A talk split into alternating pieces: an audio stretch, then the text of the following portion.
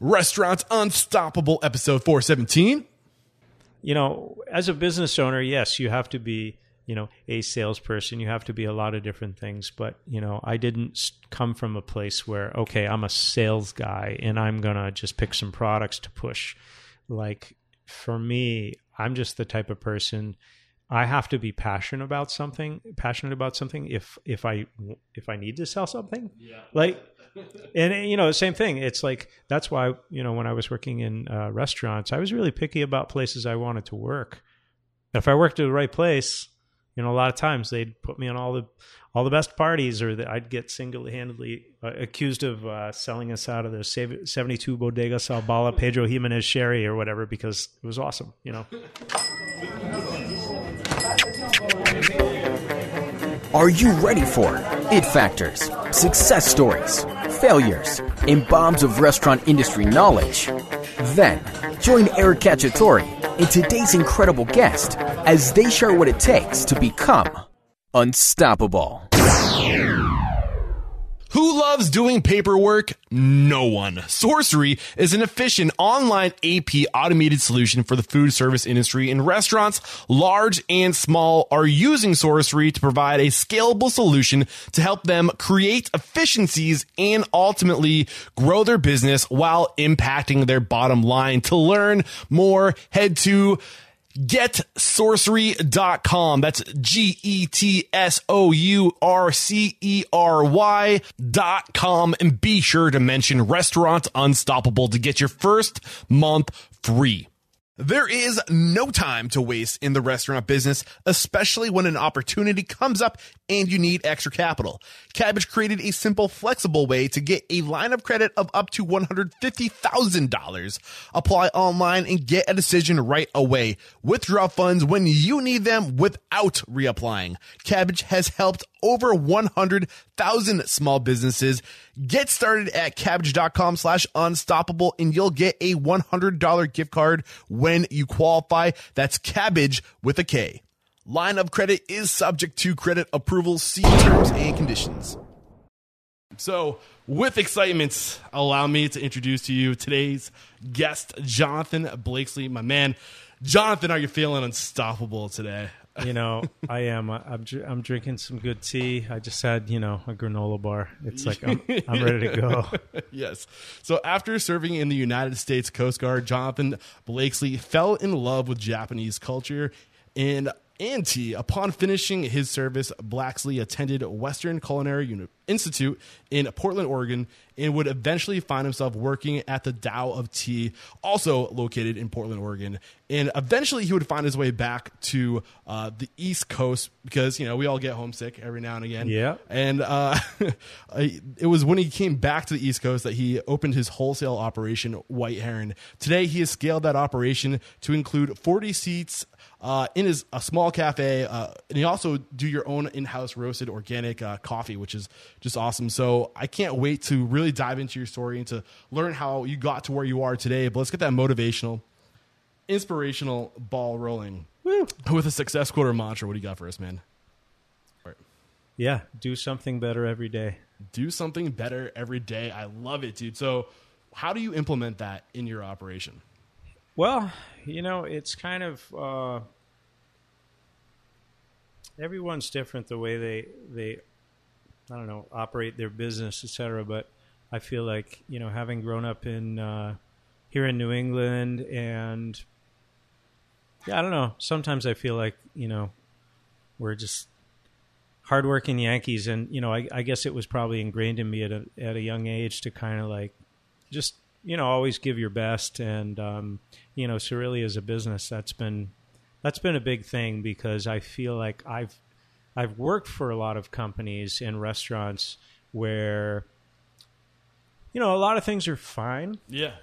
a lot of things are fine, but you know, like I'm not comfortable with selling fine to our customers. it's not a criticism of the other people's, uh, you know, businesses or the way that things are done, but I feel like, you know, if I know I can do something better, I, I want to do it. Yeah. And uh, and actually, it was really encouraging. A couple years ago, uh, Pia, our general manager, and I went to see uh, Ari uh, Weinzweig from uh, uh, Zingerman's. Yes, And, uh, past guest on the show, by the way. he was really really inspiring and one of the things that i really it it was kind of helpful to me it was probably probably the takeaway of the the entire you know uh, workshop he was giving is he was just saying good things often take a lot longer than you think to to make happen the way that you'd like them to and so you know so you know now that i've been going for 12 years you know the first 8 were as a whole, largely a wholesale company that also did farmers markets. But in the last four years of having a cafe, um, there's still a ton of things that I want to always improve upon. It doesn't matter whether you know. Sometimes I think, oh, geez, you know, our little uh, vinyl window uh, signage out front it looks a little outdated. So you know, I want to kind of look into updating that, or you know, it could be a particular sandwich that, we have. I think, oh, this is good, but uh, maybe it, you know. But anyways, I, I just feel like it's you know by developing a habit of not looking for problems Yeah. and not not changing things that don't need to be changed. But there's always something in a business, whether you know whether it's how you um, take care of your customers, how you work with your staff, or you know what your products are. There's always something that can. It, It reminds me a lot of that that Japanese, I think proverb. Is it proverb? Is that the right terminology? Uh, Kaizen, always, which is always improving, always looking for ways to do things a little bit better. Knowing that you have that Japanese background, it kind of makes me think of that. Uh, and yeah, I mean, like, it's, it's just such a huge lesson that we've learned in the show is that there. It's like once you stop growing, once you stop becoming better, that's when everybody starts to surpass you. And if you're not growing, if you're not getting better, we actually just mentioned this on the one of the most recent episodes that went live last week.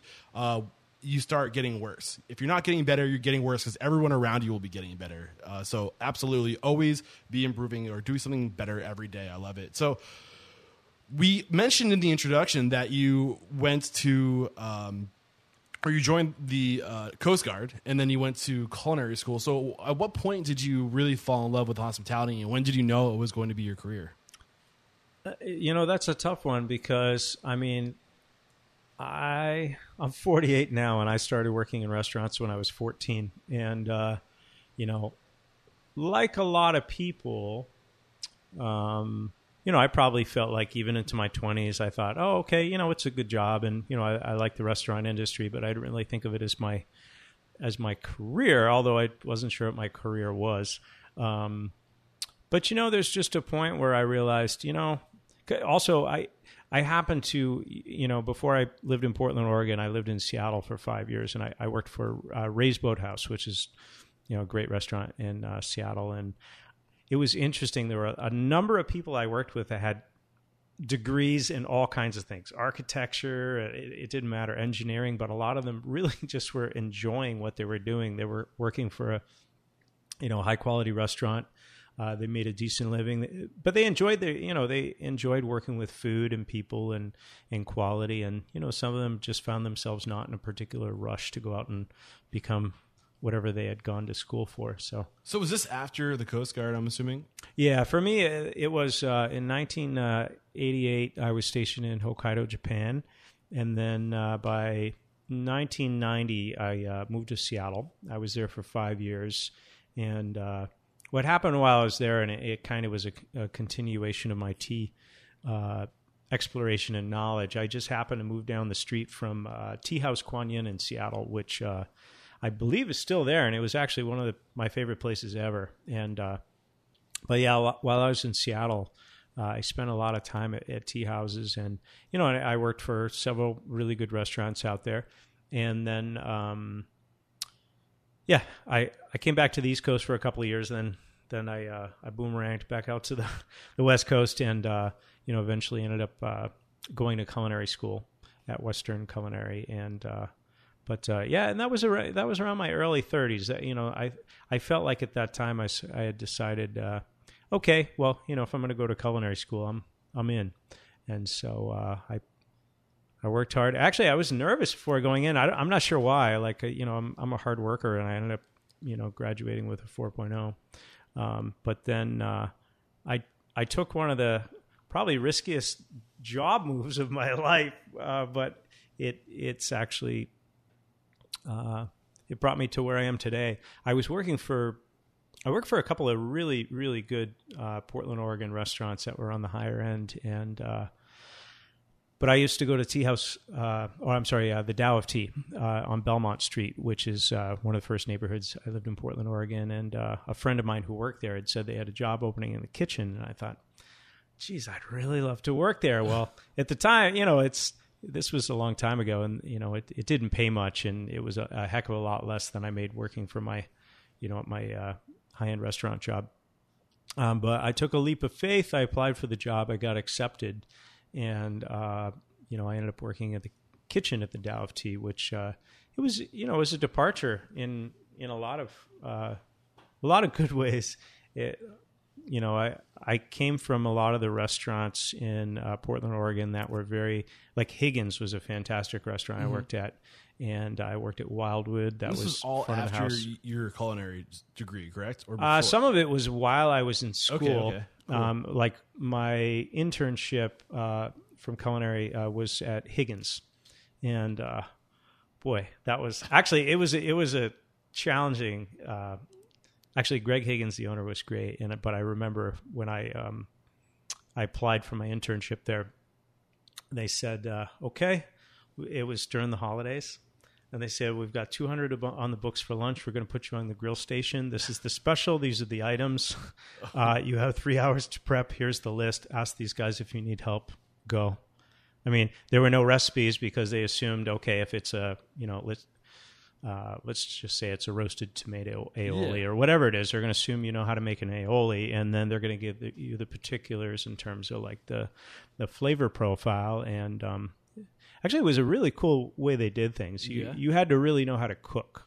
Well, do you agree with that? Looking back at it, do you agree with that approach of just like kind of like getting a slap on the ass and saying "go get them" and assuming that you know you you knew what you were doing? Because I mean, to me, listening to that, like there's no standards there. Like what you're pre- like. Yeah, I, I I know where you're coming from. That that's that was the trial for the internship. Oh, okay, I got so, you, got you, got you. Um, and that's basically the test on whether you can sink or swim. Got you. Um, and it was it was nerve wracking, but I'm a stubborn New Englander, so I was like, and uh, you know, I I. I'm a hard worker, and I got the job. And Nice. It, you know, there were lots of times it was it was nerve wracking because you know you're working in you know that was one of the top restaurants in Portland, Oregon when when I was there, and uh, you know you just you did the job. I mean, I, you know the the the uh, Greg Higgins, the chef owner, was great, and you know what was great about him? he he he was a very good leader. Um, he he led by example. He was always a you know if you did something wrong or you know you, he'd let you know, but he was never a jerk about anything. You know, he, he'd just look you in eye and say, "Here, let me show you something. This is why we don't do this, or or this is how you do this." But he was always very polite, and uh, yeah, when he was running the kitchen, just everything was always just smooth, and uh, you know, you, you could tell customers were happy, and and the staff was happy, and uh, yeah, So, what made you look at the Tao of Tea and with such admiration? What was it about this location that you were able to look at and say to yourself, "It doesn't pay much, but that's where I want to work"? Why did you want to work there? Well, and, and that's an interesting question too, because I have to say, um, you know, before I worked at the Tao of Tea, and um, you know, I kind of at that that time of my life, I was really kind of, uh, you know, I really thought I was I wanted to stay in kind of the, I would say the high end culinary world. You know, because I worked for in Portland, Oregon. I worked for five of the top restaurants in the city, and um, you know, I, I, they're all good jobs. But I, I don't know. I was just ready for a change. It was hard to explain what it was, but um, the time that I spent at the Tao of Tea as a customer, um, I just always loved the vibe. It was, uh, it's still there, and it's it's it's it's still probably my favorite tea house in the world in terms of like it's it's just a really beautiful setting. Um, it's multicultural and you know the people that I worked with at the Tao, I mean, there were people from Japan and England and India and uh, Nepal. You know, Dorji, who worked in the kitchen with me, Dorji was from Nepal, and and when before he came to the states, he had taken a team of American women climbers up Everest, Oh wow, that's interesting. or or, or whatever point up as far as you get up Everest, apparently. So But- what was it about the Tao Te? First of all, I'm kind of curious. What does the what does Tao mean anyway? I see it. It's spelled. You would think it would be spelled with a, a D, but it's T O or T A O. Yeah, and I mean, usually anything from uh, you know that's a translation from Chinese or Japanese into into uh, English is going to be you know uh, TAO is an approximation of how it would be pronounced, and um, to the best of my knowledge, Dao is uh, you know a word of Chinese origin and kind of it's kind of uh, it's like the, the the way or a a path, but um, yeah, it's the way of tea or the path to tea or well, you know, there there are many ways, but you know, the Tao is seems to be about not uh, not hammering through anything. The Tao is, you know, seems to be a, uh, something about like the path of, of, least resistance, maybe or yeah, something like that. It's it's not like you know wandering through life, but it's sort of kind of uh, I don't know, being present okay. you know and so the Tao of Tea uh, you know the owner uh, Virander of the Tao of Tea um, you know that's the name he chose for the tea house but he really he really made such a, a charming uh, place. You know you walked into the Tao and it just felt immediately relaxing. You know the music was beautiful and multicultural. I, I thought it was really interesting too because uh, Virander is from uh, India. Um, but it wasn't all Indian music. It wasn't all yeah, somehow you, you almost felt like you're in this beautiful movie set. You don't know what country you're in, Yeah. but, but it's a place you want to be. Yeah. And, uh, but yeah, I just remember just enjoying the vibe and the people that I worked with. And it was so different from anywhere that I had ever worked. And How so? well, it was intense in its own way. I mean, it it didn't run like a restaurant. It, it was like it was pretty loose. There were times that I felt like you know because you know I've worked in the restaurant industry for a long time. There were lots of things where I'm Yeah. I'm trying to say, um, okay, so the menu here, everything comes off the stovetop, which means when you have a staff of one in the kitchen on a Saturday or a Sunday, which is me, and you have a full dining room of you know 14 to 16 tables, and everything comes off the stovetop, there's only so fast you can put it out. Yeah. So you know, Bottlenecks. but you know, in his own charming way, he would say, "I think it's okay."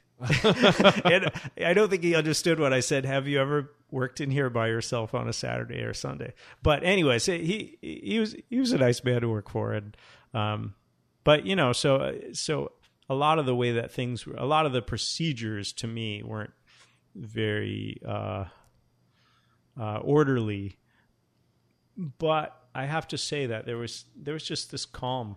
You know, even I remember when I started. You know, my first day, Verinder he walked me in and he said, he said it's kind of good to think like when you're opening the, you know, because I'd open the door to the kitchen and the cafe. He's like, just kind of come in and turn the hot water on and put the music on and spend a few minutes cleaning and sort of kind of like you know relax and you know it, it, it just I, yeah it it just felt so funny because it, it was so different than uh, anything I had ever experienced. And you know there was uh, there was often a, a ton to do because you know for the most part there were two of us cooks for the kitchen for the entire week but it wasn't a 100 seat restaurant. It you know had between 14 and 16 tables so it had probably you know roughly about 30 seats but a lot of people would come in and just have tea. But if you happen to have a day where everyone was ordering pots of chai or aloo paratha or aloo gobi or um, as a cook what was interesting for me is i got to you know suddenly you're making five gallon stock pots of chana masala or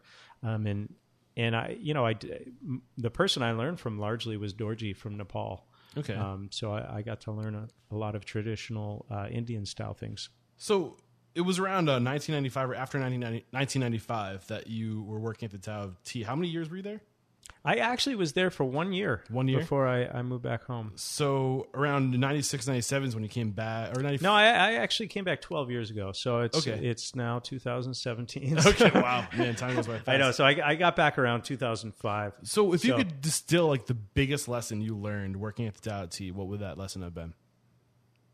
I think it was really just about uh, kind of focus and presence, being present. Um, because I remember, you know, even in my own hardworking East Coast restaurant guy way on the West Coast, you know, sometimes when I'd bring things up to Virinder, the owner, uh, he'd say, "It's okay. It, it, will all work itself Yeah. out." You know, and and you know, I I think that was something that I kind of experienced there. Is like even when you did have a mini crisis or whatever, it's kind of like the world's not falling apart. It's okay. Just get through it, and you know, Yeah, and I had a I had a past guest on the show. Um, the story you're sharing with me now, this lesson you're sharing with me now, really reminds me of that idea of it. It's like this now, and we get so caught up with what's happening in that moment, uh, the the things that we can't control, that like our mind, our our mind gets overrun by our emotions of like it, the stress that's associated with whatever those things we have no control over. But when you kind of just like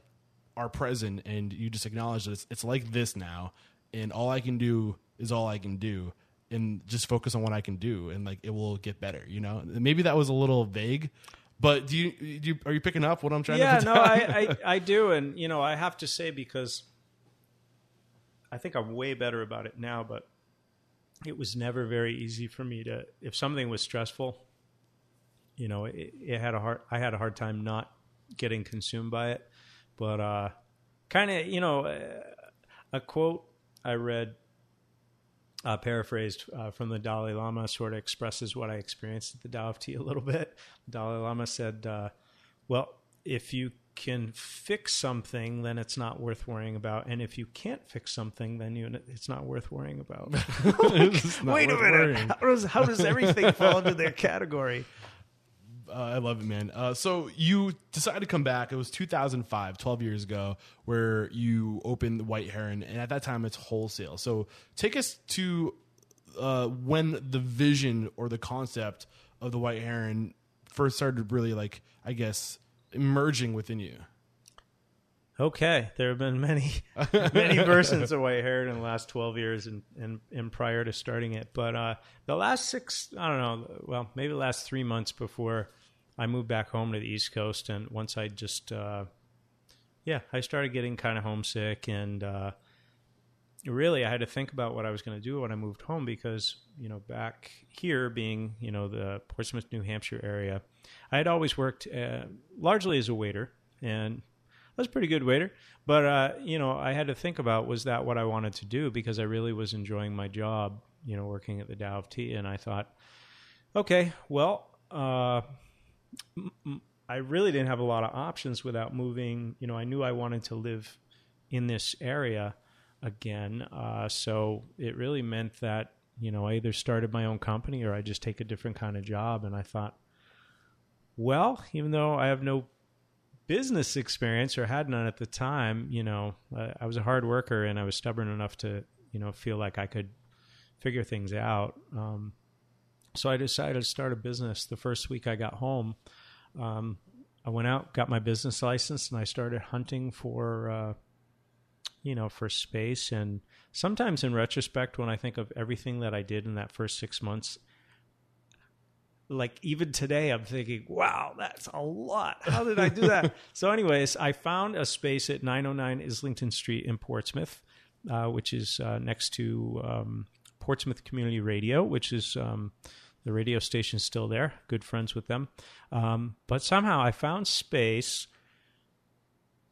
I got in the building. I got health department certified, organic certified, fair trade licensed, and I did my first tea import within the first six months. Uh, none of which I had ever done before. So, but you know, I just felt like I had, I had a list of things to do, and I, I was going to do it. So h- where did you get this list? How did you? Was it your experience working with the Tao Tea that kind of set you up to n- kind of give you the checklist for the things that you would need to do to to be able to like where did it all come from? How did you you, know, that's a really good question. I, I think a lot of it was uh, what I. I think what I did know was when I came back home, even though I, you know, I came from working at a cafe out there, and and I kind of wanted to. Um, I would have loved to come back and open my own tea house at the time. I, I just I didn't have enough money, and it also felt like there wasn't enough of a demand for tea specifically here. So I thought, well, it's a little safer and a little cheaper to start a wholesale company. Um, and even then, I didn't know that much about it. I spent a lot of time uh, reading what I could find on the web or, you know, going to. I have to say, one of the things that was helpful right off the bat as I moved home and uh, I got started initially with SCORE locally Yeah. and then with the, uh, the New Hampshire Small Business Development Center, which was great for helping answer some questions. But otherwise, I mean, really, I had a list on paper of kind of, you know, what I wanted to do. You know, I had the name, I had the business license. I, I thought, okay, well, I knew I wanted to start an organic company. And the reason that was important to me with uh, tea is that um, most tea, when it's grown, uh, a lot of tea is grown and sprayed with pesticides, but no one would know. Um, so, but the difference with uh, with tea versus coffee or something else like that, um, you know, coffee you have the the fruit, you know, the the fruit outside the coffee bean. Well, it's it's not that it's great if that gets sprayed with pesticides, but the, that gets stripped away. Okay. You know, it doesn't mean that none of it gets into the coffee bean. But in the case of tea, if it gets sprayed, it's not like somebody's there scrubbing the pesticide off those leaves. Um, so I just felt better starting, and you know, you know, it's not basically saying all the tea that's not organic is you know is going to kill you, but um, uh, I just felt better about um, starting a company that could be organic Yeah. certified. Although I didn't know that much about it at the time. So one thing that really interests me about your story is like I'm from the Northeast, so I know that like 15 years ago there really wasn't a tea presence, and in in much of the country there really wasn't a tea presence. So I was curious if at all you have like an entrepreneurial like, hey, like tea's up and coming, and there were certain areas in our country like Portland, Oregon, uh, like the more I guess I get progressive communities uh, that were really starting to catch on to this thing that you know all the other cult- cultures and nations are like already all over it. Uh, America was really kind of far behind the curve when it came to tea. We never really it was never really a part of our culture. So I was wondering if you were thinking to yourself like now's my time to get into this market and own that market uh, because tea is going to get here. Like there, it's on the rise. We knew that 15 years ago. Did any of that go through your mind? Yeah, some some of it did. I mean, one of the things that I saw uh, in general, even you know, in the non tea world, but in the restaurant world, is because you know I'm from I was born in Portsmouth, New Hampshire, and you know I've lived in Japan, Seattle, Portland, Oregon. I bounce back and forth between the West Coast and you know the Seacoast in New Hampshire and Maine. You know, about five six times in terms of you know little stops and lots of visits and you know lots of times having grown up in uh, southern uh, Maine and New Hampshire and going to the west coast and coming back and going back and forth I kept seeing a lot of the the uh, things on the east coast.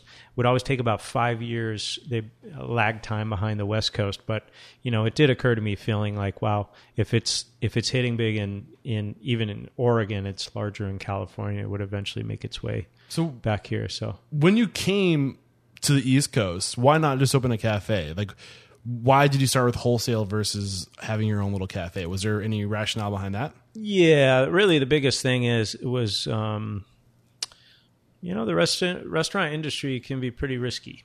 Um, I've actually one of the things that occurred to me, one of the great lessons I learned from, or at least I took note of from the Tao of Tea, is that they had three uh, tea houses in Portland, Oregon, and one did great. I think one did fine, and one was probably struggling a little bit. And so, you know, in my assessment, you know, without knowing all the numbers, it kind of seemed like it took three to, you know, they they could have just had one That was and done fine. You know, tea is a different market than coffee. You know, coffee, you know, especially like East Coast is huge on coffee, um, and Dunkin' Donuts and all and all those things like that. But um, you know, I just, especially knowing I had limited financial resources, et cetera, what I did see as an opportunity because when I went into the local health food stores, et cetera, I pretty much only saw, um, you know, even of the healthier or the you know organic certified tea brands, I really didn't see anything that was from the Northeast. Um, other than occasionally I'd see Harney and Sons, which are much larger than White Heron. So this But- is roasters. You're talking No, no, about or tea. actually? Oh, tea. Okay, this sorry. is tea, but um, so really, you know, a, a lot of the places that I went, um, most of the restaurants they just had whatever for tea. You know, it's pretty common, rest, you know, with your average restaurant in the United States.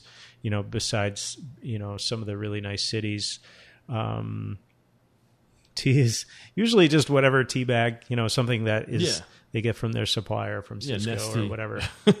um, but I, you know, I felt like, well, you know, I saw some opportunities, and I thought it's going to take a lot of work. But I got started with a line of 24 teas, all organic certified, and all loose leaf, which was an extra challenge because tea bags, um, tea bags, you know, sell more than than loose tea does in uh, you know most of the country. But I kind of got, I just started with what I wanted to do.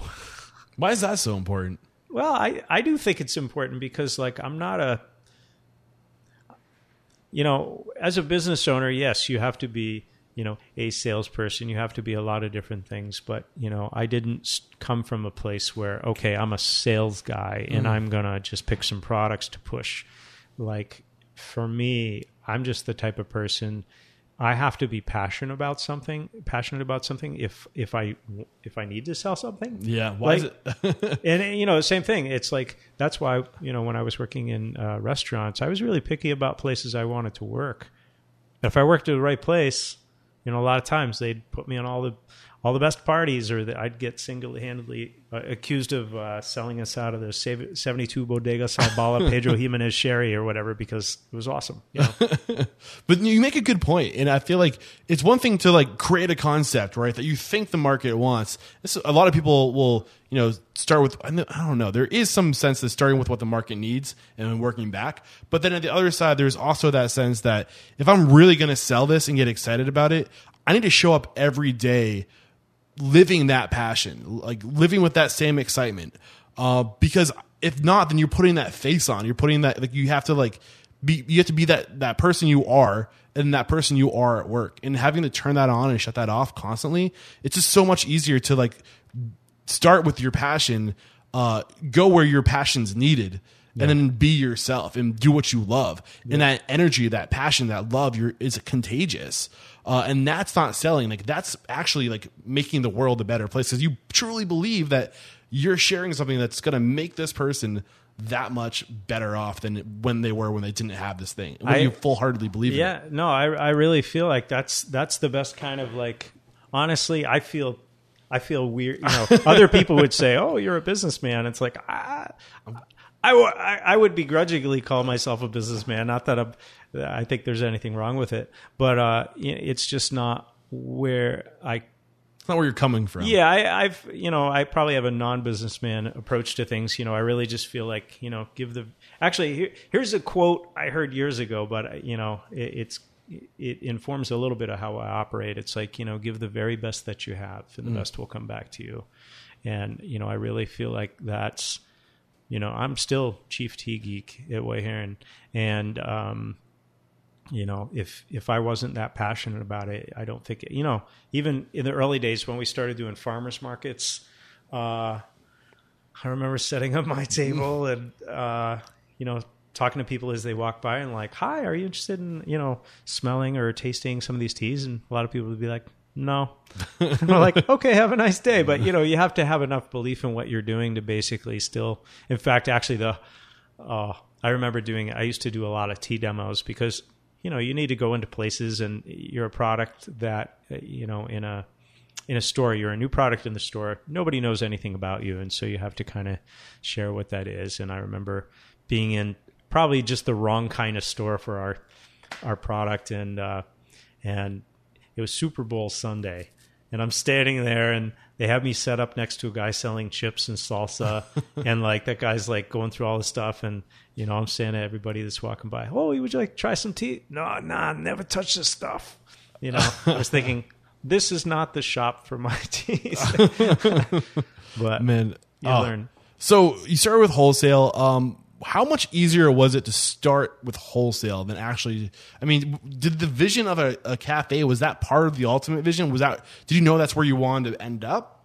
Was that the goal? Yeah, I, in in a lot of ways, it it was a goal. Um, and wholesale's interesting because it boy, I I still feel like I'm learning things about wholesale um, because there are lots of ways you can take it.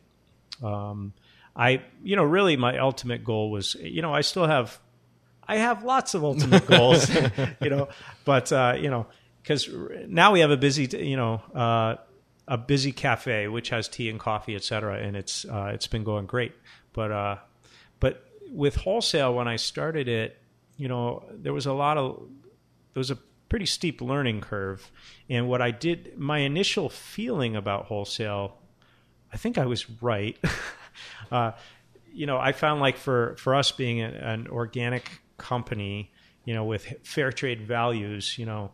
Um, health food stores and certain types of place seem to be just almost like a no-brainer fit you know really you know i'd go in and do tea demos and you know I'm kind of talking to preaching to the choir and you know uh, it, it, was kind of easy to relatively easy to get things going uh, there um, you know and i started dipping the toe in my toe in you know i started into a whole food store and i started into six you know hannaford grocery stores and and others, but I started getting a weird feeling about it, and just in terms of like it, that it wasn't the best fit for me. Like the that, wholesale in general. Well, no, we still we still do wholesale, but you know, uh, we we pretty much actually right now all of our accounts are all independently owned. Okay, and we're just a small independently owned company as well. So to me, that's like the good fit. You know, when I go into Portsmouth Health Food downtown and, and uh, I see Scott, the owner, I'm like, "Hi, Scott," and he says, "Hi, Jonathan." Yeah, and it's like you know, to to me, that's just the feeling that we know actual people at every business that we we supply. Yeah, you know, and it's not that everyone has to do it that way, but I like doing it that way. so when you said it wasn't right for you, you're talking about now going to like the Hannafords, the Market Baskets. Yeah, the it just the... kind of like it, it, it. We just became a product, one of ten thousand products in a store like there's a semi backing up. I walk in with my my you know armful of tea in a box, and they're like, "Well, I can unload the semi first, or I can, you know." And a lot of times, I'd get parked behind a semi unloading, and like because like oh, that's the more important product. You're just and, a transaction at that point. Yeah, you're just a transaction. You know, it's not. That's just a different business model, and I had to make a decision about for you know for a while. I thought, oh, okay, well maybe in general I'll be cutting back on wholesale. But you know, the strange thing is, since we we um, you know cut out working with the chain stores, we keep growing. Yeah, you know, with with why uh, do you think that is? I, I think it's just because we're able to have a personal touch and a personal, you know. There's one word I love. It's impact. And I feel like if you can grow, if you're patient, right? Uh, and it, we talked about patience earlier at some point in this conversation. Maybe. I feel like patience came up. Like maybe it was Oh, it was Ari Weinzweig. You said that yep. things tend to good things tend to happen slower than they should, or something. I'm paraphrasing, but it's so true that when you when you're when you're when you have that clarity about what you want to be, and when you know what feels right to you, and you start doing those things that feel right, it doesn't happen overnight. But when you're making an impact, when you know the name of the people that you're selling your product to, and there's that relationship, like you, your roots go deep, and people talk, and you do grow laterally, but over time. Um, but it's it's like a mental thought process of growing deep first and really creating those like connections, those deep, solid connections. Because when the new player comes into your market, like you're going to have all those relationships. You're not going anywhere anytime soon because you've developed that trust and that loyalty with your people. Uh, I'm just kind of taking swings right here. Like, yeah, tell no, me if but I'm hitting it's or like, not. yeah, no, you are, and it, no, uh, you, you're you're hitting it on the head. But uh, you know, and it is interesting, you know, and sometimes you lose a customer here or there just because I don't know. It's always hard to tell, but you can't, you know, if you've done the best you can, you can't yeah. always take it personally. Like, especially, you know, we roast coffee, uh, organic coffee now as well. And, you know, sometimes, you know, coffee is just one of those things like some, you know, our cost coffee will cost a little bit more because it's organic certified. And sometimes, you know, we'll, we'll start with somebody, but they'll just decide, well, you know, at a conventional restaurant, their co- their staff is consuming most of the really good high end organic coffee, and yeah. so they decide to get something cheaper. But um, but no, it, yeah. In general, I, f- I feel like uh, it's I, I think focus is really important in business. Um, you, you can't do everything. You certainly can't do everything well. And like, I have to say, even what we do now, almost nobody would start a business doing everything that we do now. But uh, you know, so I, I think what's what's funny, what's interesting about White Heron is because you know the first eight years before I started our cafe, you know, I, I tried like everything. You know, eh, for example, you know, for us with wholesale in the bigger stores, that was trying something to see how it fits. And I think it is good to try lots of things. Mm-hmm. But, you know, in the end, if you are, if you don't know who you are, mm. you, you, you, know, you're just, you're just throwing paint at the wall. Mm-hmm. Absolutely. you know, how long did it take you to figure out who you were from the time you started in 2005? to where you started saying enough with the the big box stores like i want to connect with my my clients i want to have relationships how long did it take you to get that clarity boy you know probably uh, you know almost five six years wow. in terms of like um, but still you know a lot of it was like we were selling a decent amount at Hannaford stores or we were selling it you know a lot of things that we were doing were working pretty well just some of it became a decision of like, okay, when we start being in stores that are super spread out and, uh, yeah, I don't know. It, a lot of it was just kind of a, you know, just kind of a feeling in terms of like, and actually, I have to say that one of the things that I think has been good at White Heron that, um, sure, I started the business, but the way that I look at it is everybody that works for the company pretty much as smart as I am, or if not smarter, which is what you smarter. should trying to do. I know, but so you know, but like I like to get people's input, and you know, sometimes like a lot of these things because I feel like, you know, as an owner, if you're the person that's just always going around telling people what to do, it's hard for people to feel like they're part of something. And I've, you know, I've worked for places uh, like that. Um, but so you know, I've I've tried to include our staff, you know, and it you know,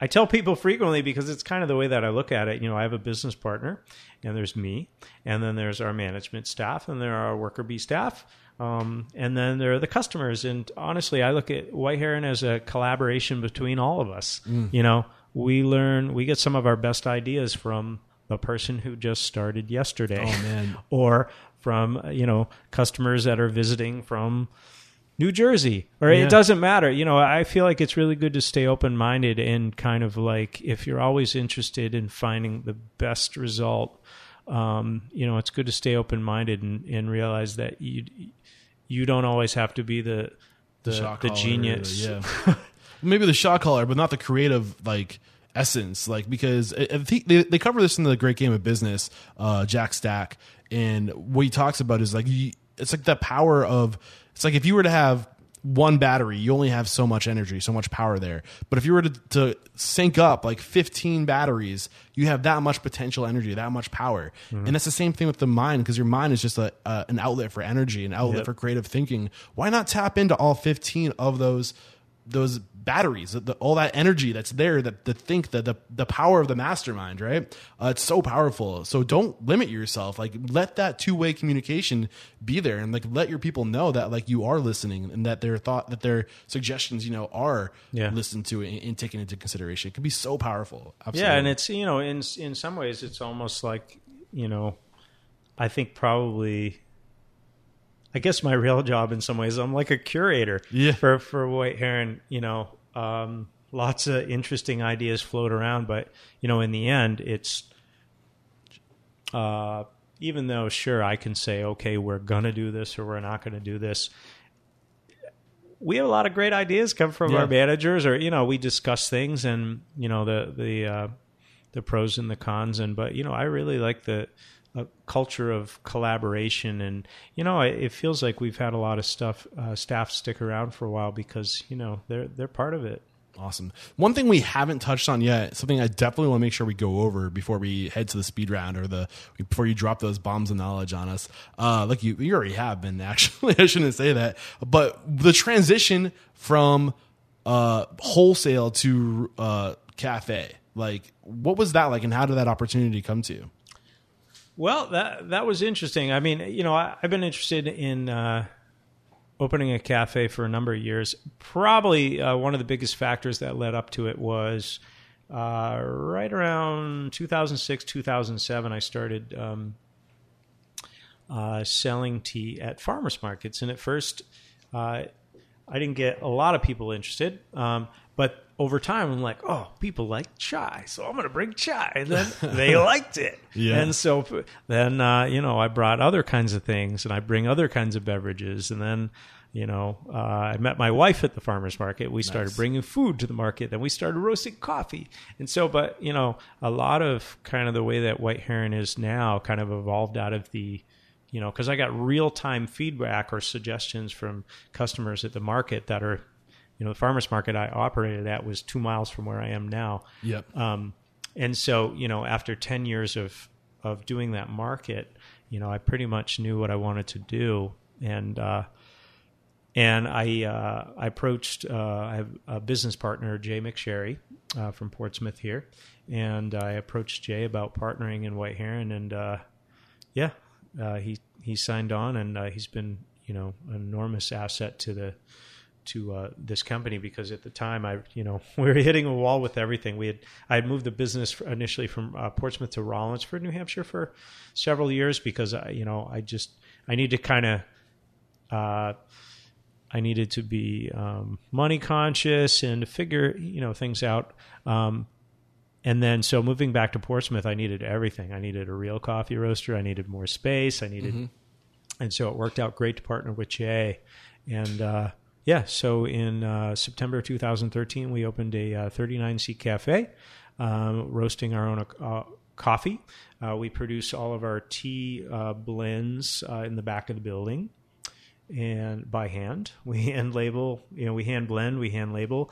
It's kind of, you know, some people would laugh at that, but you know what? It's real. If people ask questions, I can tell you where things come from. So I love so 2005 White Heron opened the wholesale and it took 8 years to get to the point where you transitioned from that wholesale to that that cafe that retail I don't know is that the right term uh full it was the counter service. Yeah. I edit this out. Retail isn't necessarily cafe, is it? Uh, retail, yeah, ours is a combination Okay. of so. a combination of a bunch of things you got going on here. You're selling on the shelves. You're you have the cafe.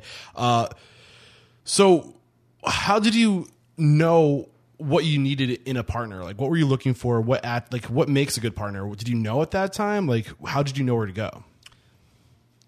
Well, I only had one choice for a partner. That helps. Well, and- no, down. but, but actually, he was the only person I was interested right at the at the time. He was the only person I was interested in partnering with. Uh, what Jay- made him the, the the one person? Well, you know, J- Jay McSherry, he's I think he's originally from Connecticut, but uh, you know, he opened his restaurant Jumpin' Jays in uh, Portsmouth, New Hampshire, about twenty years ago or so, and uh, he's had a you know a hand in a number of different um, uh, restaurants, and and still does. Um, but I, you know, I had been selling tea uh, to a number of his restaurants for years. Okay, I- so you had that business relationship a little established. bit, a little bit. Um, but you know, he he was kind of a good example of a way to do things because all of the establishments that he was um, and is in, involved in now. Um, Kind of all been really high quality, and they all felt like they were part of the community. And he just seemed like a, a good fit. And uh, not sure how it all worked out, but it, you know, Yeah. it's uh, we ended up partnering, and uh, you know, See, listening to this whole story up to this point, I can't help but think of the concept that I think the Albert Einstein was the first person to say this, or he's the one that's quoted in saying this: is don't become a person of success, or try not to become a perf- person of success, but rather become a person of value. And I feel like that's what you did with focusing your attention on your passion and becoming super knowledgeable in tea in this world that not many people are familiar with. So now you just because you have that vast depth of just knowledge and this one thing and it's your passion and you're trying to make the world a better place with this passion, Jay McSherry saw you as an asset of a person of value, like because you have this unique selling proposition, your knowledge of this thing and your passion for this thing, and now you are valuable to him because he's he sees you as a good investment because of your passion, your your your knowledge, and all these things. So don't become a person of success. Don't try to chase the big box office Hannafords, the the big grocery stores, and try to make a bunch of money. Be a person of value. Focus on that passion. Focus on that thing that resonates with you, your knowledge, your value to the world, and opportunities will come to you. And what was that saying you said earlier?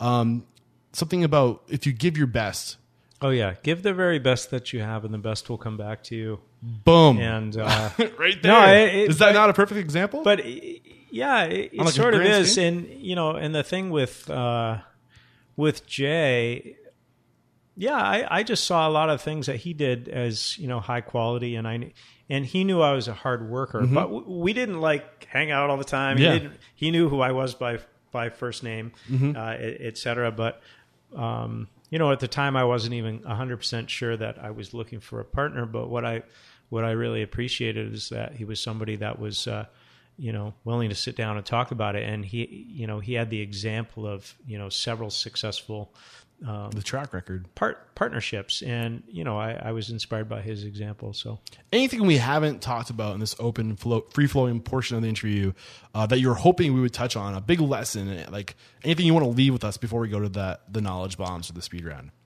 good question. You know, I, I think a, a lot of it is, uh, yeah, the sailing analogy. I have this analogy Yeah. about sailing that I'll that I'll share, and you know, it's like again, I, I'm not a dyed in the wool business guy. I've I've learned by doing, um, uh, but this analogy of sailing to me, it's like if you know where you want to go and you're starting a sailboat, it's usually not a direct line to get there. You're going to get, uh, you know, the currents pulling you one way, uh, the winds pushing you the other, and you have to often keep tacking to keep wind in your sails and to keep adjusting your position to to continue where you want to go.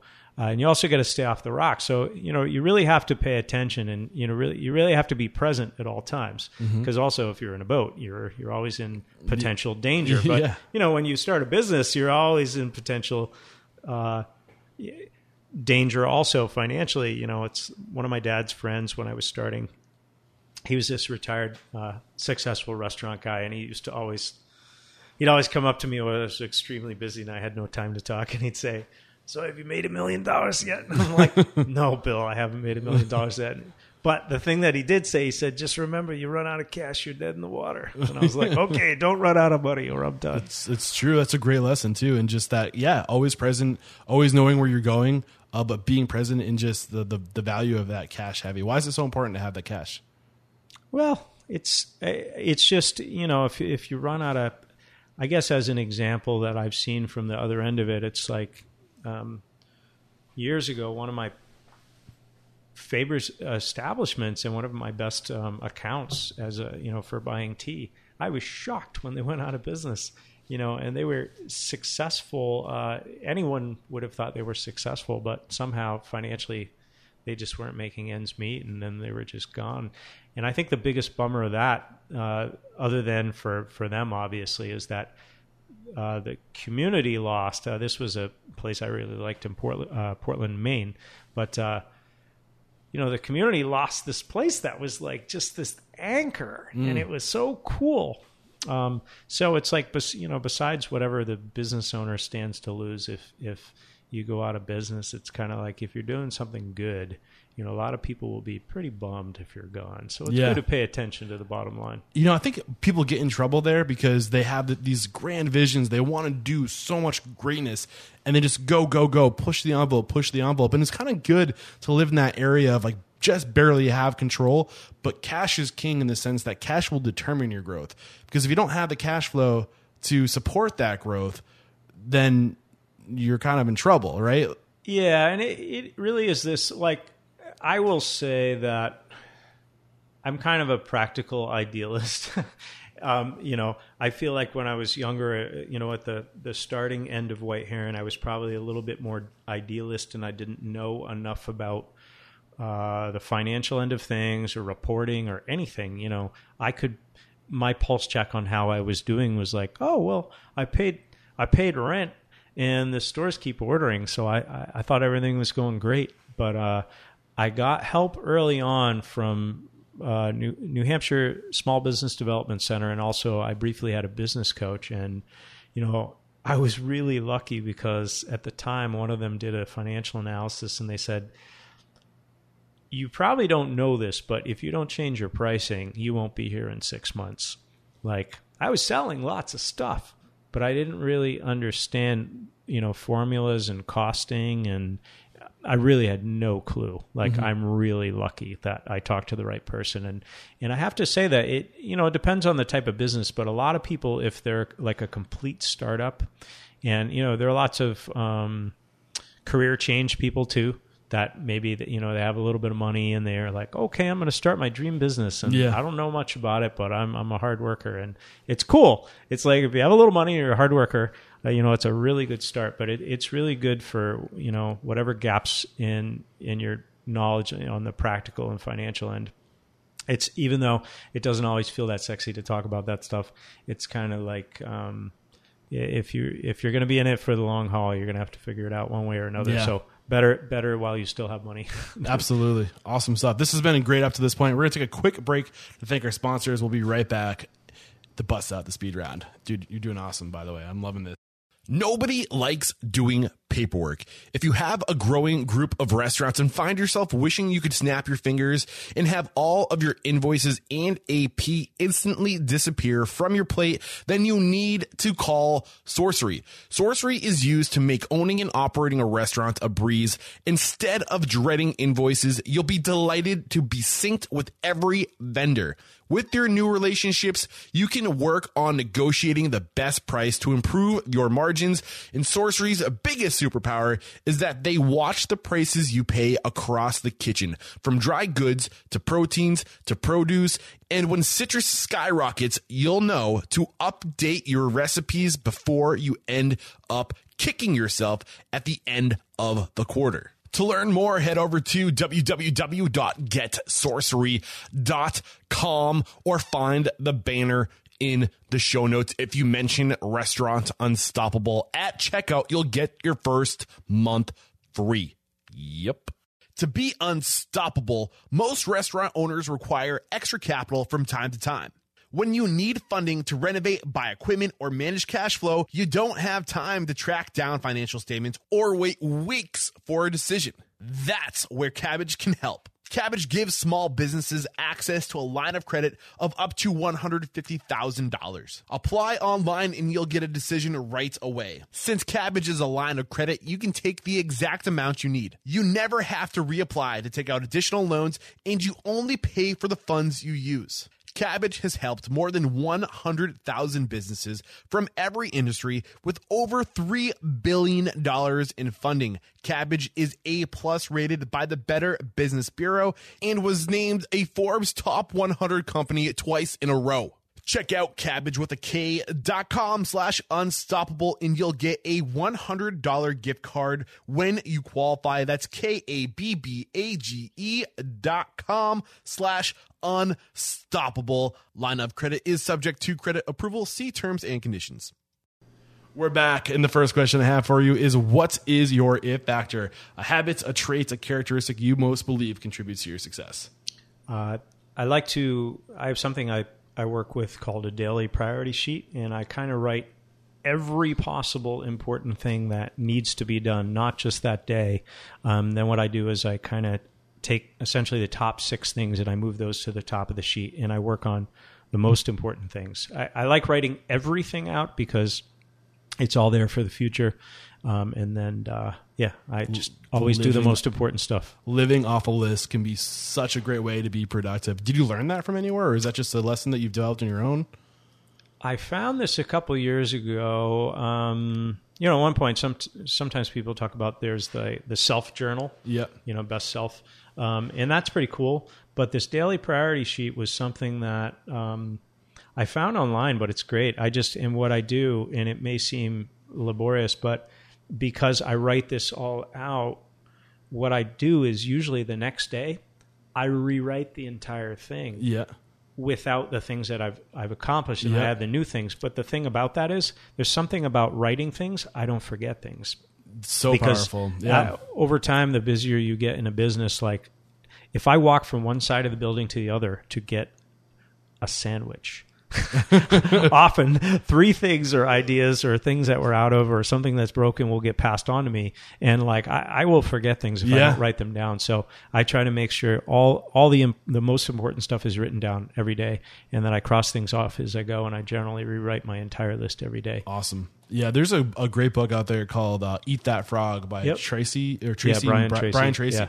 uh, and he talks about that the, the the living your life off of a list uh, and the ABCD method. I think is what he calls it. I won't get into that now, but if you want to implement a system of working on a list, that's one book that really breaks it down well. Uh, and I've tried using. th- I, I need to be better about my list. I use um, Chrome, this Chrome plugin called Momentum, which is like every time you open like a new screen, like I'll just show you right here. Every time I open a new screen, like this like image pops up. It's a beautiful image. It says tells you what time it is, what's your ma- major focus for the day, so you have your priority, and then it's a little list that you just constantly are updating right over here. Uh, I don't know if you want to use that right there, but just like a little list, and as you go through, you just check it off. And uh, I may check it out. yeah, I but love, it's awesome. I love, but and actually, like, I get really sassy about crossing things off. Yeah. I, I, I probably, I probably make and rewrite lists about three times a day. But the thing that I, I don't mind about it, and there's something about um, writing it down for me that I, I Oh, think it- just puts it in my yeah, brain. and uh, absolutely, I agree with that too. But uh, I mean, there's so many great tools out there. Everybody's That's different. true. Um, so man, these are supposed to be like speed rounds, and they almost never are, and it's totally my fault. All right, Uh, you're, you're the leader. I'm so bad. Um, what is your biggest weakness? My biggest weakness. Uh, I'm, I've got lots of them. Actually, I think my biggest weakness is that I don't always want to, um, you know, it's usually been to avoid conflict in terms of like it could be a customer that's unhappy. It could be I make myself do it anyways. you know, I, I have to. You know, it could be yeah an angry customer or whatever the situation is or something that didn't get paid or somebody has a problem with whatever and you know it's not always fun to deal with so there's a part of me that gets you know uh, it's not super comfortable to deal with all that stuff but the more that i just do it you know that's nike was great just do it sometimes Yeah. that's you know there are lots of things you don't want to do but just do it get through it eat the frog Yeah, right. That's a great book. Uh, so really distilled. I- I'm not sure if I'm picking up exactly. Is it issues with your weaknesses, confrontation? Is that what it is, or what? It I, I don't. I'm not sure. I, I would say I would say in the it. past it really it really has been you know with a confrontation and uh, but uh, over time I've I've learned uh, The funny thing is, I, I train in the martial uh, Japanese martial art of Aikido, and Aikido really is about um, conflict resolution Mm-hmm. and kind of being in the in the moment, being the flow. And uh, but yeah, I, I really feel like in the in the past that that's every time there was some big stressful thing that came up. I mean, it just you know get my heart going, and Yeah. and you know I knew that I still had to deal with it, but um, So how how what did you do to overcome that, or how are you better today with handling that? practice. Yep. Sometimes it's all it takes, um, which is easier said well, than done. and you know, eh, there there are a few, few examples too. You know, I remember we had this one customer um, who, boy, they they just I I think actually it wasn't even us. I think it's the way that they probably were everywhere. They just would be, they would get. They could go on and on about finding problems with everything. Oh, you should have this, and all of your I can't believe you you sell milk that's not organic, you know, or, or whatever it is. And it's kind of like, and this person went on and on. Um, but I remember just kind of like, you know, even though I didn't necessarily want to run run up and you know talk to this person because they would come in all the time and always have a problem with everything. There's I think there's just one day she came in and before she had a problem with anything, I just said, "Hey, how are you?" And it, in, instead of being in this defensive mode, I wasn't in offensive mode either. I just decided to be in friendly person mode. I just thought, you know what? What if the problem isn't with me or isn't with us, but maybe this person's having a hard time in their life? I'm going to just try being friendly instead of hiding and see what happens. And the strangest thing is, uh, the woman was super friendly and Yeah, it's amazing the power of just positivity, like how like just being positive can like just diffuse people. It's so hard to be angry at somebody who's so nice to you. Uh, it really is. Uh, it's a great method there. So the next question I have for you is: What is one question or thing you look for during the recruiting process? Good question. All good questions. Thank you. Um, I I think we really look for people that care. You know, I think that's a lot. A lot of something is just basically like, you know, wanting to know it's really it's important for someone. You know, granted, obviously, not everybody's deciding there to sign on with White Heron because it's their career, but we do want, you know, we want people that are gonna you know they're going to be dependable they're going to show up they're going to be on time dependable but they're going to work with other you know well with others and they're going to How do you know they care? well you, you know you kind of get a sense just from talking to people and you know i mean we you know we'll call some references and this and that and sometimes you make a you know an error of judgment Yeah. but i i think over time we kind of get it you know because you can't say i'm only going to hire you if you can hey i don't Is think just you like can a- say is it like a gut B. sense? I, yeah, I, I think I think so. I mean, I, I think what it is is that you know when we have a a position open, and sometimes we don't have a ton of applicants. Sometimes sometimes it's it works out. It, we've even had a few people that you know. Um, I've had a sense that somebody's going to be really good. Yeah. I, I, I don't know. I, I think there's a little bit of that. To me, it's not always what is on their resume or how many job. You know, like sometimes people are diamonds in the rough, and you know, I've hired some people. I've been lu- really lucky.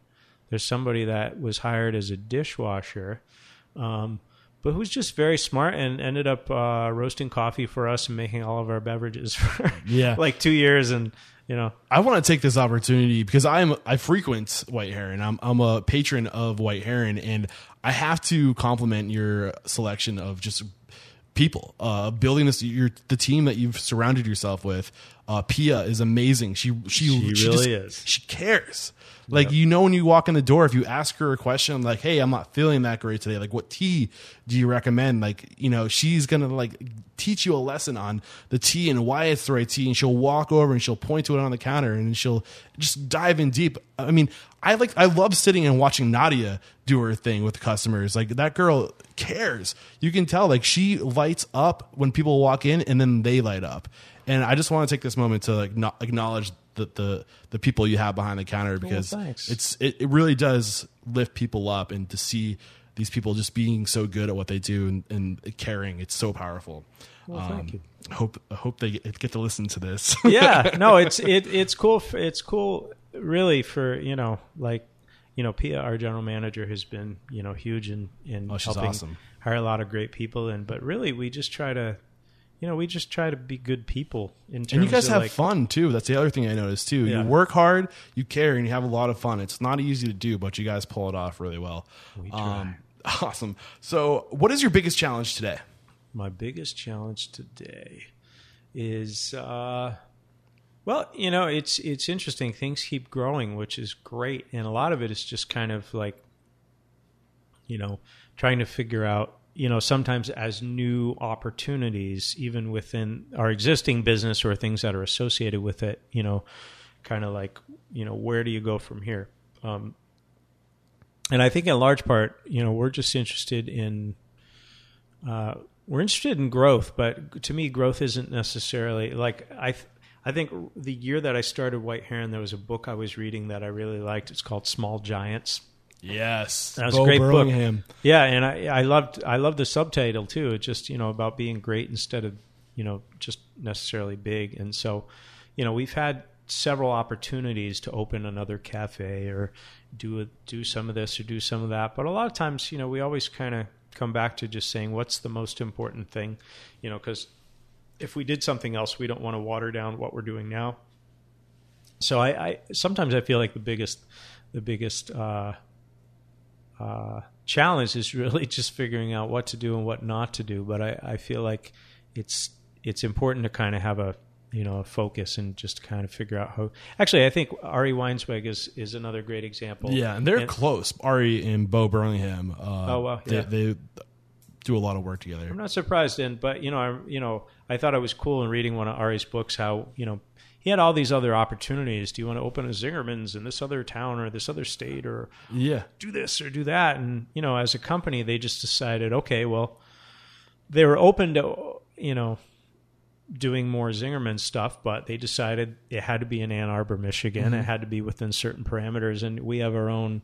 Actually, P and I have this term uh, to heronize things. It's kind of like you know, even for something that we're going to add to the menu, a lot of times, it- if it's a general thing that people are into, we usually have to heronize something to find our own way to do things. But in a business sense, that's really important to us as well, is just to kind of make sure that what we're doing kind of if we add anything or if we're going to do something new whether it's a you know outside of this building or not in the future that you know it still feels like we it's important to be the same company Yep. you know have the same heart and this uh, come from the same place with every new location you open under one brand or whatever, uh, you're every time you open that new brand, you're diluting yourself just a little bit more. And that mojo, like uh, they they talk about in the book with the. Uh, Danny Myers calls it the mojo. It gets diluted just a little more because I think you know, behind every great restaurant usually is a great person or people, core people. And every time you have to open a new restaurant, you're diluting that person's impact just a little bit more uh, their ability to impact onto others. Uh, so you really, whatever that essence was, every store you open, you're just losing a little bit every time. In my opinion, some people are good at scaling that culture, but it's so hard to do. Well, and it's you know, and people have different goals for doing it. You know, for some people, it's like if you you know if you open uh, two other restaurants under different names, or you know, it's they can still be really cool, and it could be a it can be good for business, etc. But you know, I, I think I really just enjoy. I, I feel like I still see a lot of opportunities just where we are. You Yeah. know, we keep getting wholesale accounts. We keep selling more on the web, and you know, we. Had, I think there's a lot of stuff that we can do without you know uprooting and you know adding a second thing and adding a lot more staff, et cetera. And you know, I feel like it's it's good before just just because it, just because you can doesn't mean you should. Yeah, I love it. Uh, share one code of to- conduct or a core value or a behavior you teach your team that's not standard. Not standard,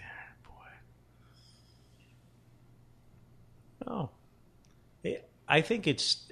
I think something that we encourage staff to do is to kind of share some of who they are. You know, in terms of like, uh, I don't know if that completely answers your question, but again, somebody could just start, and it's probably not very common at a lot of companies for the owner or the management staff to basically be asking your opinion on something that they might make a decision. And you know it's like I think we encourage people to kind of come in and and uh, I guess sometimes I put it to somebody like you know I, I look at this as like we're all in we're all in this little yellow submarine. And it's like if you're in you know if you're in a submarine you're kind of like you you all rely on each other to Yeah. kind of go where you're going to go. And and I feel like uh, you know I really try to look at um, every person who who joins the team because I was a dishwasher once and I was a I was a darn good dishwasher, you know, and like, but th- that's the whole thing is it's like you know we we have a guy who just started here and he's working hard and he's learning stuff and and uh, he takes feedback well and all that but it's like you never know what you're going to learn from you know I, I really look at our staff as as a as a huge asset and uh, you know yeah i think we just en- encourage people to kind of to be be friendly be genuine be present but also you know not be afraid to share who they are That's powerful.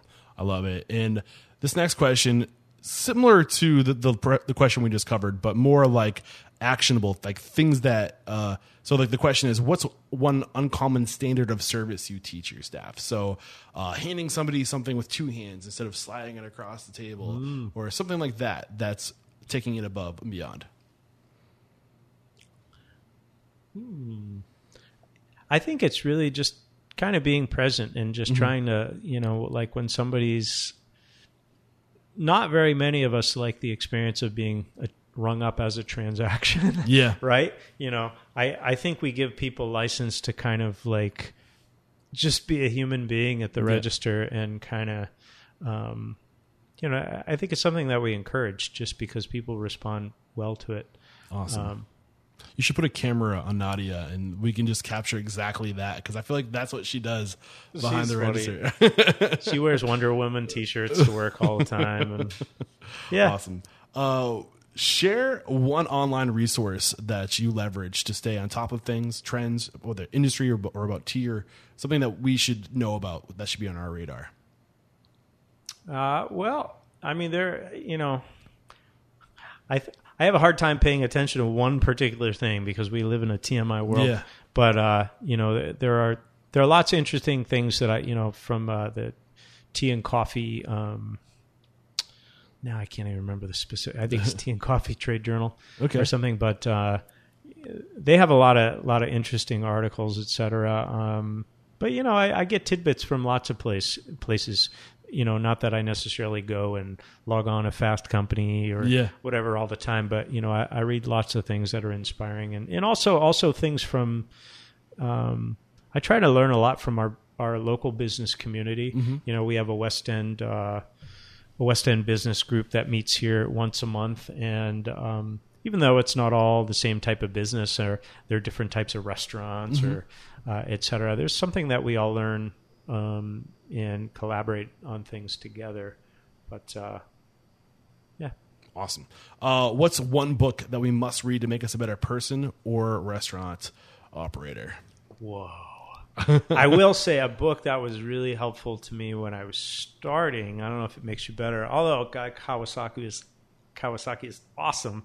Uh, the Art of the Start. Ooh. When I was starting White Heron, the Art of the Start was just really, really super helpful. And yeah, I've I've I've gotten into uh, several of his books. You know, he's got a book on enchantment, and he's he's just really What's one quick lesson you pulled you pulled from the art of the start that you can share with us?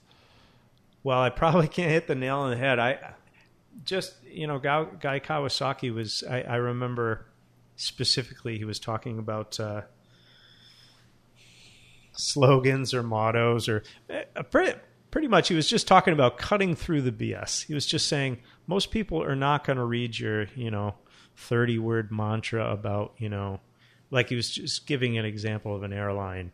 He was just saying, we are committed to making sure that our cu- our customers are comfortable and get where they want to go and you know it's just blah blah blah blah blah and he was just making the point of like you know we fly higher or wha- whatever it is. It's kind of like you know he was just saying you know if you if you're going to get a message across just tr- try to have it be you know something that's short memorable and honest. Oh, man. just cut through all the bs and i have to str- say yeah.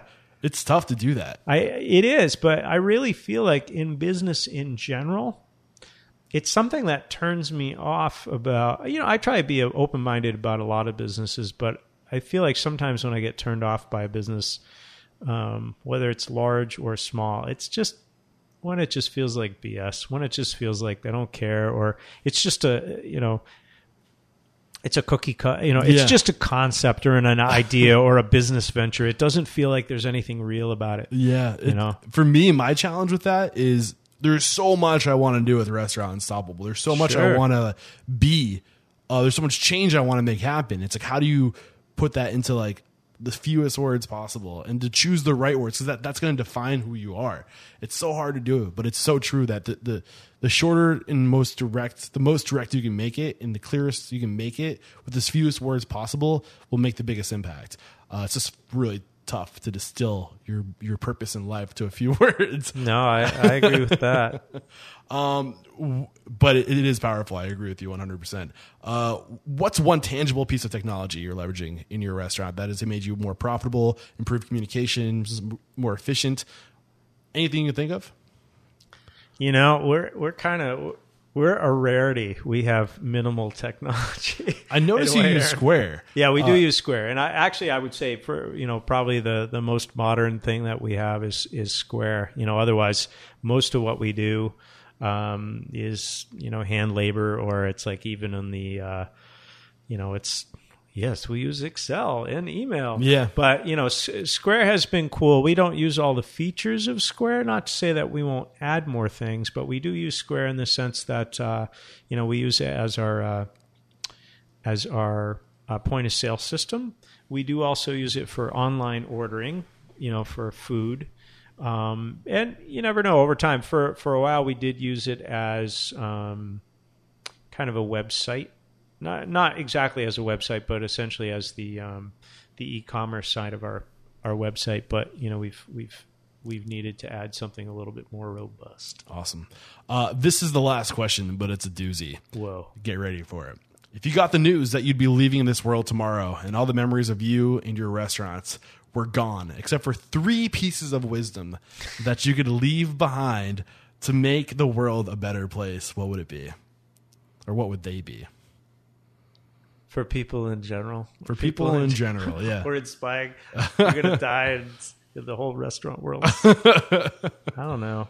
I, you know, I, I feel like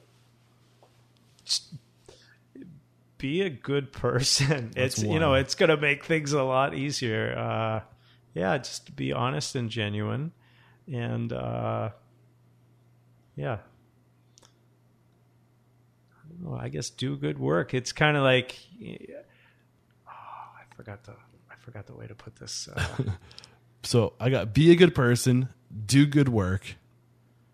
Yeah. And uh yeah. Let's say be present. I feel Be like that was one of the mantras of today's Yeah, no. I, I, I think that yeah, ex- thank you cuz I'm, at- I'm at that point. But uh no, I, I I think those are, you know, cuz even you know, there's we're all going to pass on that big restaurant in the sky someday. And but you know, the the the thing is it's like a lot of our you know, I'm not an old guy. I'm not a super young guy. But at the same time, it's like I feel like the longer I've worked in this industry, it's like the people that seem to have staying power in, in business.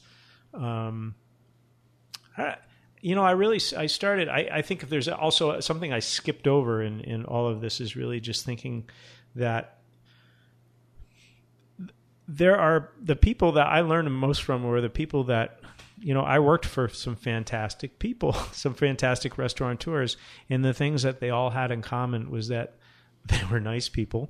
They cared about their staff, they cared about their customers, and they always tried to they always tried to be genuine. Yeah. and just kind of it wasn't about you know. Uh, yeah, it wasn't always about business. That is by far the biggest lesson I've learned doing all these interviews is that behind every great restaurant is a great person, and you must be before you can do.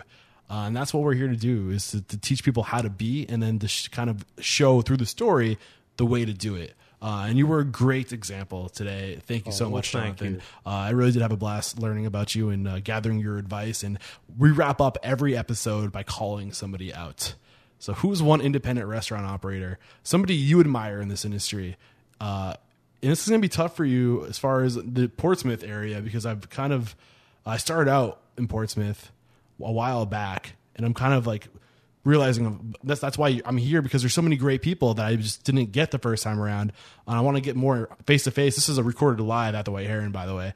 So, um, who's somebody you admire in the industry? Who's maybe outside of Portsmouth uh, that you respect and admire? and think would be just a great guest on the show.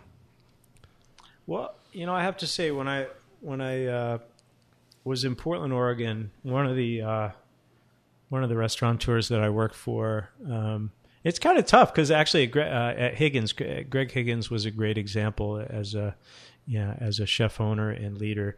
Um, but I also worked at another restaurant where I was a waiter, and uh, the chef owner was uh, Cory Schreiber, and uh, of Wildwood, and um, Cory's just a great guy. I just, I really always, um, it felt like he always had the res- respect of his staff. And I remember one of the best, yeah, there was one of the, the women in the kitchen. Uh, she was pregnant she wasn't feeling well. And so uh, he sent her home. He wasn't even actually going to be working in that kitchen uh, that night because you know often you know a chef would come work in the kitchen. You know he had lots of stuff to do, so he, he'd come around the kitchen once or you know twice a week. But anyways, um, he let this woman go home, and he stepped in and did her job. He did, he wasn't running the kitchen; he was running a station. At the end of the night, he's up on a he's up on a stool, pulling the hoods down. He's doing all the cleaning. He did the job of one of his staff as they would do it. He didn't ask anyone to do part of his job. He just he just was great. He just stepped in. You know, he was good to her. She wasn't feeling well. He you know he let her go home, but he just you know he stepped in and he did her job that night. He didn't he would he didn't have to be the chef. Yep. He didn't have to be the you know and uh, and he was just nice to deal with all night. And you know I also remember several examples too where it's like where kind of um yeah, he was just always a really nice guy and just inspiring. And I feel like a lot of those people are, are the people that, uh, you know, they they can leave something with you that helps you.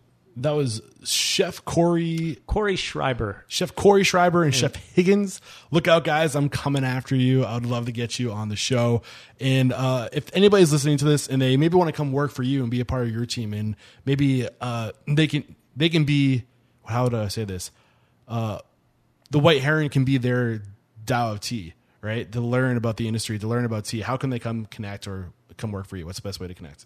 Uh, well, you know, we're, if somebody sends a, uh, you know, a note through our website, whiteherontea.com, uh, they usually send it on to me, um, or Pia, or both. Um, so we can, uh, kind of review, uh, new folks or, you know, people can certainly pop in the cafe, fill out an app- application or if we're handy, um, Beautiful. even just say hello awesome. because we're always interested in meeting great people and uh, you know as far as I can tell White Heron should be around for a while and I don't know, see you guys going anywhere. and we're always we're always interested in people that you know might want to come in and uh, you know be around for a while if they can and um, you know we'll all do good stuff together Beautiful. Awesome. I've had such a, a blast talking to you. Yeah, thanks. Uh, making an example of you. I think you're just a great example of being present, of focusing on your passion and making an impact and doing what feels right and not necessarily trying to be big, but trying to be impactful and just uh, like that small giant. Being a small giant. I want to acknowledge you for being a small giant. oh well thank you Uh, you guys are crushing it here. There is no questioning. You are unstoppable. Cheers. Cut it there. There's another episode wrapped up here at Restaurant Unstoppable. I hope you guys enjoyed it. Uh, a long one, so I'll try to keep this summary pretty fast. Uh, I think the big lessons to take away from today's conversation uh, is just going to work for people who can teach you the industry and to, to give you those values and to uh, to scale over time. Go work for the best, then start where you can. For Jonathan, he started with the wholesale. That's where he could start. There's a much less overhead involved with wholesale, much fewer moving parts, not having to worry about as many employees. Uh, so it's a great place to start to to focus on doing one thing really well. And for Jonathan, that one thing was tea, you know, and he became a person of value. He he developed this presence in his community, and that gave him that gave him leveraging power when he went to go approach a partner uh, to bring it to that brick and mortar, to bring it to that retail space, that cafe space. Uh, he became a person of value uh, first, and you know when you become that person of value, success follows. And just being present and doing what matters, or what, not what matters, but what feels right to you. And that's what I picked up from Jonathan. He followed his heart. He did what was right for him, and uh, he, like you mentioned during the interview, like things that are right or feel right or make an impact take time to come. So don't expect it to happen right away. Start where you can, focus on making an impact, and just be present. Uh, be transformative, not transactional. Create those transformative relationships, and with time, good things will happen. If you give your best, I can't remember the, the exact saying, but if you if you give the best of yourself, uh, the the best will come back to you. It was along those lines. I'm paraphrasing, but absolutely 100% true. And like always, guys, please do connect with me, Eric at Restaurant Unstoppable, uh, Instagram, Twitter, Eric Cacciatore, Facebook slash Restaurant Unstoppable. Uh, I do accept donations. Head over to restaurantunstoppable.com slash support. Every little bit helps, but the best way to support the show, guys, is by sharing it. Who is somebody you know who's aspiring to be great in this industry? We are the average of those we surround ourselves by. You can surround yourselves with the best people in the industry simply by listening to this podcast. Uh, so please share this resource with everyone you know trying to be great in the industry. And I think that's it for today. Um, I love you all. I would not be able to do this without you. So thank you so much. And until next time, peace out.